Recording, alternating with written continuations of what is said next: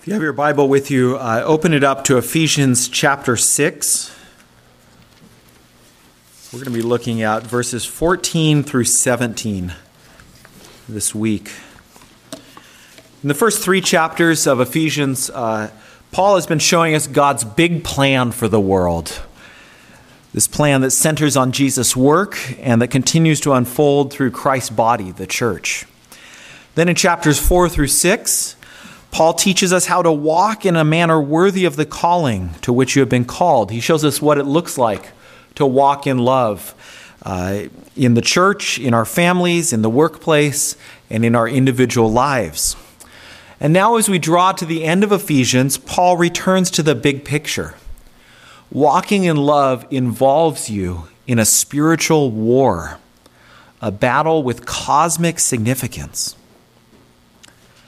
And here in Ephesians 6 4 through 17, that we're about to read, Paul presents us with a picture of the gospel. The description of the armor of God that we're about to read is well known, and it might surprise you to think of it as a picture of the gospel. But it is indeed a picture of the good news. For each piece of armor is identified with a divine virtue or gift that is given to us. In fact, Paul's description of the godly armor alludes back to the book of Isaiah. In Isaiah 59, God sees that justice is turned back, righteousness stands far away, truth is lacking, there is no justice. So, what does God do in Isaiah 59? He put on righteousness as a breastplate and a helmet of salvation on his head, and a Redeemer will come to Zion Earlier in Isaiah 11, we hear that this Redeemer, God's Messiah, who is promised, will wear similar armor. The Spirit of the Lord will rest upon him, and with righteousness he shall judge the poor and decide with equity for the meek of the earth. He shall strike the earth with the rod of his mouth, with the breath of his lips he shall kill the wicked. Righteousness shall be the belt of his waist, and faithfulness the belt of his loins. In Isaiah, God and his messenger are armed with righteousness as a breastplate, a helmet of salvation, a belt of faithfulness, and they come to set things right. Now, in, in, in Ephesians 6 4 through 17, Paul says that God is giving us his armor. That he's putting his armor on us, his armor of truth, righteousness, peace, faith, salvation, and the Spirit. And so it's a picture of the gospel that what God has, He graciously gives to us. Listen again to this picture. Stand, therefore, having fastened on the belt of truth, and having put on the breastplate of righteousness, and as shoes for your feet, having put on the readiness given by the gospel of peace in all circumstances, take up the shield of faith with which you can extinguish all the flaming darts of the evil one. And take the helmet of salvation and the sword of the Spirit, which is the Word of God. Indeed, this is God's Word.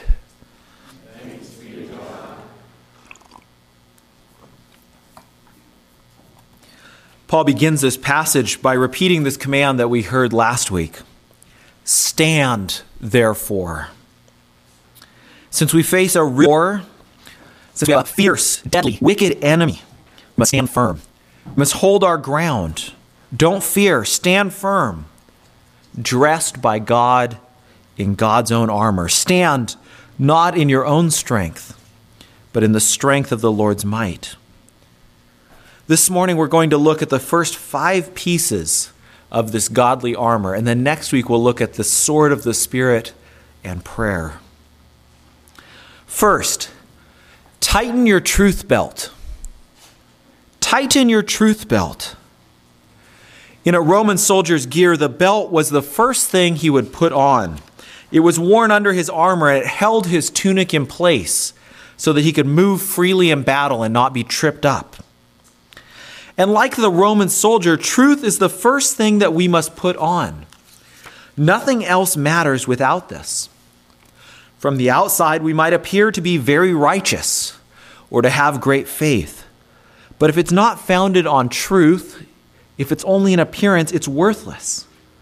Mere appearances don't protect us in spiritual combat. So we must tighten our truth belt. We must be so immersed in God's truth that it's like a belt around our waists.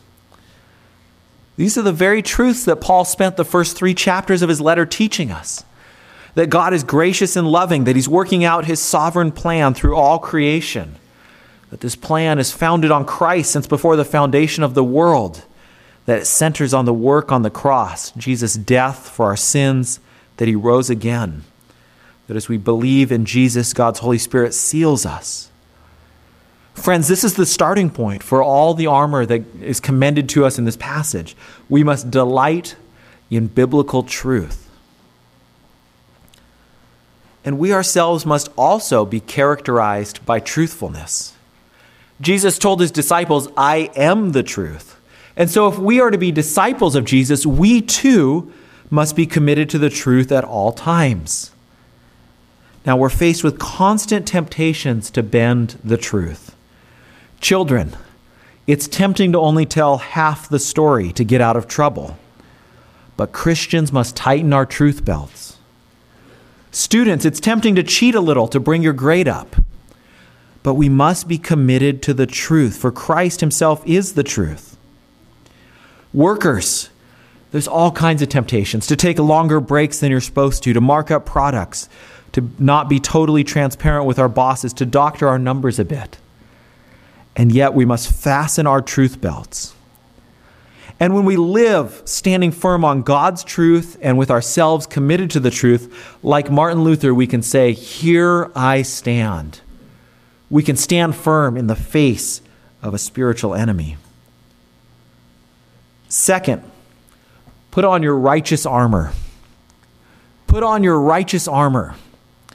A Roman soldier's breastplate was a piece of armor that covered his chest and back protecting his vital organs from enemy swords, spears, and arrows. Maybe you remember Russell Crowe in Gladiator wearing a breastplate when he goes into the arena. What then is the Christian's breastplate? What is our bulletproof vest? What protects us? In Isaiah 59, God himself put on a breastplate of righteousness. And so the Christian's breastplate seems to be God's own righteousness given to us through Jesus Christ. In Zechariah, Zechariah rather, chapter 3, we see a picture of what this looks like. Zechariah has a vision of Joshua the high priest standing clothed in filthy garments before the angel of the Lord and Satan. And Satan is accusing him. But the Lord rebukes Satan and says, Remove the filthy garments from Joshua and then says to Joshua the high priest, Behold, I have taken your sin away from you, and I will clothe you with pure robes. And this is what happens to us through Christ's work. Our filthy garments are taken off, our sin is taken away, and Christ's righteousness, like a pure robe, is put onto us. And Paul develops this picture even further this right relationship that we have with God by being clothed in pure robes, the right relationship with God through the work of Jesus, is our great spiritual protection. Satan accuses us. But our hope is not in our own righteousness. We know better than anyone how filthy our own garments are. Rather, our hope is in Christ's righteousness given to us. Put on your righteous armor. And then once we've been given this right standing with God through the work of Jesus, we have to be committed to right living with God through the work of Jesus. You could dress up a scarecrow in the finest imaginable suit of armor, the best armor imaginable, and that scarecrow could not turn away a single enemy. For a suit of armor to be effective, it needs a soldier committed to fighting. Likewise, when we put on this righteous armor that God gives to us, we then must be committed to ourselves. We must commit ourselves to righteous living, the kind of living suitable for the armor we have. In Ephesians 4, Paul has already instructed us be renewed in the spirit of your minds. That is, tighten your truth belt. And put on a new self created after the likeness of God in true righteousness and holiness. Right standing with God through Jesus is like body armor. But you put on body armor to get ready for a fight. We're not scarecrows. We're called to stand firm, strong in the Lord. And so we must be committed to righteous living. Third, lace up your gospel boots. Lace up your gospel boots. Here, Paul's language seems to be suggesting these sorts of half boots that the Roman soldiers would put on with leather straps around their ankles that they could wear to march out to battle. But his language also echoes Isaiah 52 7. How beautiful upon the mountains are the feet of him who brings good news, who publishes peace, who brings good news of happiness, who publishes salvation, who says to Zion, Your God reigns. This is what Paul seems to be talking about here. He says, uh, as shoes for your feet, having put on the readiness given by the gospel of peace. Isaiah's pictures of watchmen along the wall of Jerusalem looking out, and they see in the distance a messenger coming from battle, running swiftly along the ridgeline path over the mountains. And as soon as the messenger is within earshot, he starts shouting joyfully, Good news! Peace, salvation. Our God reigns. God has won the victory. And Isaiah continues in Isaiah 52 The watchmen, they lift up their voices. Together they sing for joy, for eye to eye they see the return of the Lord to Zion. The Lord has comforted his people, he has redeemed Jerusalem. He has bared his holy arm before the eyes of the nations, and all the ends of the earth shall see the salvation of our God. And this is the image that Paul is applying to us as Christians here. We're like messengers who should be ready to bring the good news, who should sprint along ridgeline paths, shouting the good news that there is peace, that God has won a great victory and now reigns. Through the good news of peace, that we have peace with God, peace with others, life changing peace, we are made ready to stand firm against the attacks of our enemies. And like the messenger in Isaiah, we should be ready to tell others this life changing good news. If we're saturated in the biblical truth, if we're protected by God's own righteousness that we put on like a breastplate, then we should also be ready to make the most of every opportunity to tell others the good news of peace. And so when things are going sideways at work or you have lots of assignments stacking up in front of you and other people are feeling a bit overwhelmed and they look at you and they say, How are you at peace when all this is happening? How do you respond? How do you respond? Are you ready to tell them the reason that you have inner peace? Are you ready to answer? Fourth, take up your faith shield. Take up your faith shield. The word Paul uses here is not the little bucklers that sometimes you've seen in gladiator movies, these little shields that they do the sword fighting with, but it's these big four foot by two foot shields that would protect a Roman soldier's whole body. These shields were made of layers of wood and leather and could withstand flaming arrows that enemies shot to try and frighten soldiers. So, what's our shield then that Paul tells us to pick up? What's it made out of? He says it's the shield of faith the shield of faith. That is to say, our defense in all circumstances, he says in, in, uh, uh, in all circumstances, in every situation, take up the shield of faith. Our defense in every circumstance, every situation, is to trust in God, to have faith in God, to trust in Him. This picks up a common refrain from the Old Testament. We actually already heard it in the call to worship that we read this morning, Psalm 33. In Genesis 15:1, God reassures Abraham. He says, "Fear not, Abram, I am your shield." And it's not just a promise for Abraham. Proverbs 30 verse 5 says God is a shield for those who take refuge in him. Psalm 91 4 says his faithfulness is a shield and a buckler, both types of shields. And Psalm 28 7 says, The Lord is my strength and my shield. In him my heart trusts. Our shield that we take up is our faith, our trust in the Lord, that He is our defense. Well, what are the evil one's flaming darts?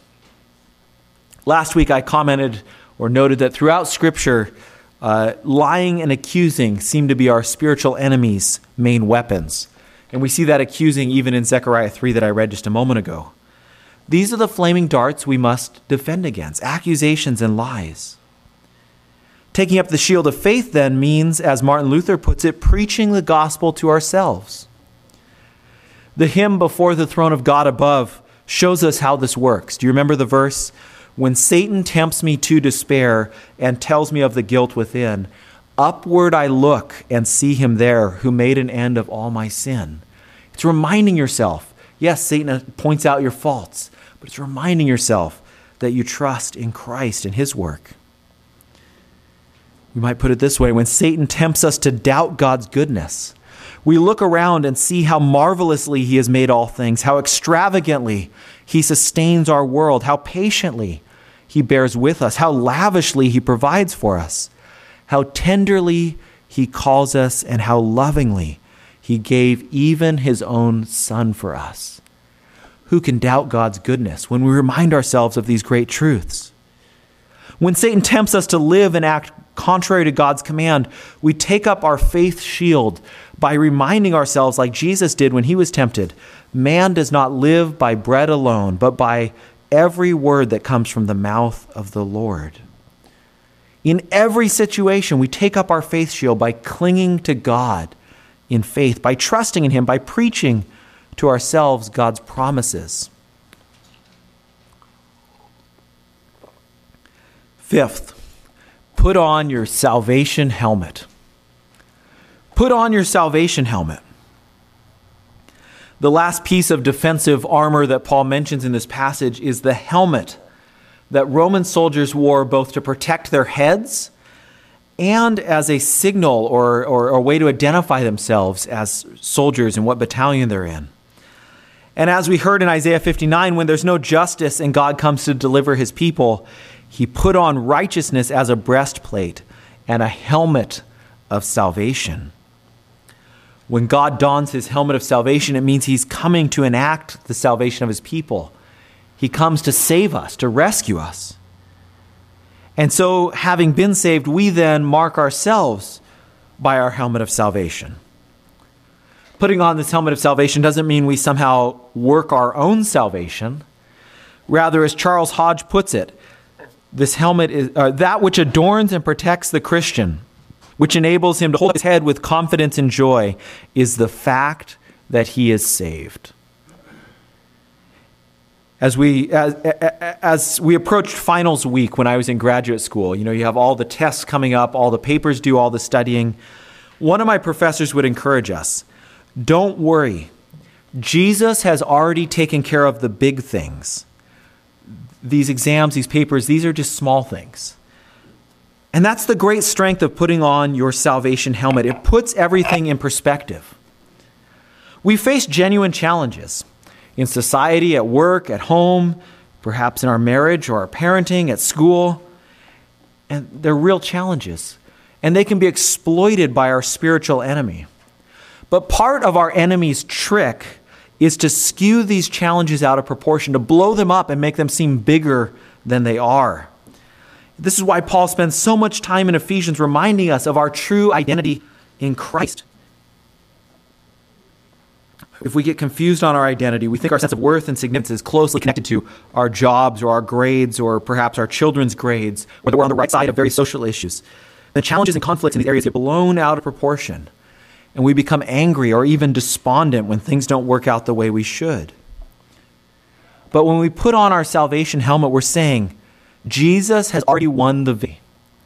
Uh, you know, we talked about in, in Sunday school this morning, kids, our eternal home is secure. We know where we're going to be, united to Jesus in faith. This victory has already been won. I have already been saved. I'm secure in his salvation. And then we can face these little challenges, knowing that the big things are dealt with. Do you see now what a marvelous picture of the gospel Paul paints for us with this armor imagery. Tighten your truth belt, put on your righteous armor, lace up your gospel boots, take up your faith shield, put on your salvation helmet. They're all images in different ways that that the armor that God and his Messiah, Jesus Christ, wear in the Old Testament are being given to God's people. Hope in the spiritual war we face, that we stand firm, strengthened by the Lord, dressed in the whole armor of God. Indeed, this is the gospel that we have peace with God and other Jesus' work, that God's own truth and righteousness and peace is given through Jesus. Perhaps even this week you've been feeling attacked, feeling even overwhelmed, and you might be thinking the only way I could possibly carry on fighting is with strength and divine armor. Indeed, that's true. You may be thinking, I can't keep going on in my own strength. It's true. You are not called to go on in your own strength, but in the strength of the Lord. But before you can wear God's armor, you must recognize God's Son, Jesus Christ, as our commander, as our Savior, as our rescuer. You have to trust in Him before all else. If you've not done that before, today's a great day to do that. All this godly armor is on offer for you. Simply trust Jesus as your commander, as your leader. But this isn't a lesson that we ever move past. None of us here can move past this lesson. As we see with each of these pieces of armor, we must face each spiritual battle by continually coming back to God's truth, by continually coming back to his righteousness given to us, our peace with him through Christ. We must renew our faith daily, preaching the gospel to ourselves, daily taking up the helmet of salvation, daily studying the biblical truth that's like a belt for us. Only then are we protected and adorned by God's armor. Daily we must come back to Christ Jesus and trust in him. Let us pray.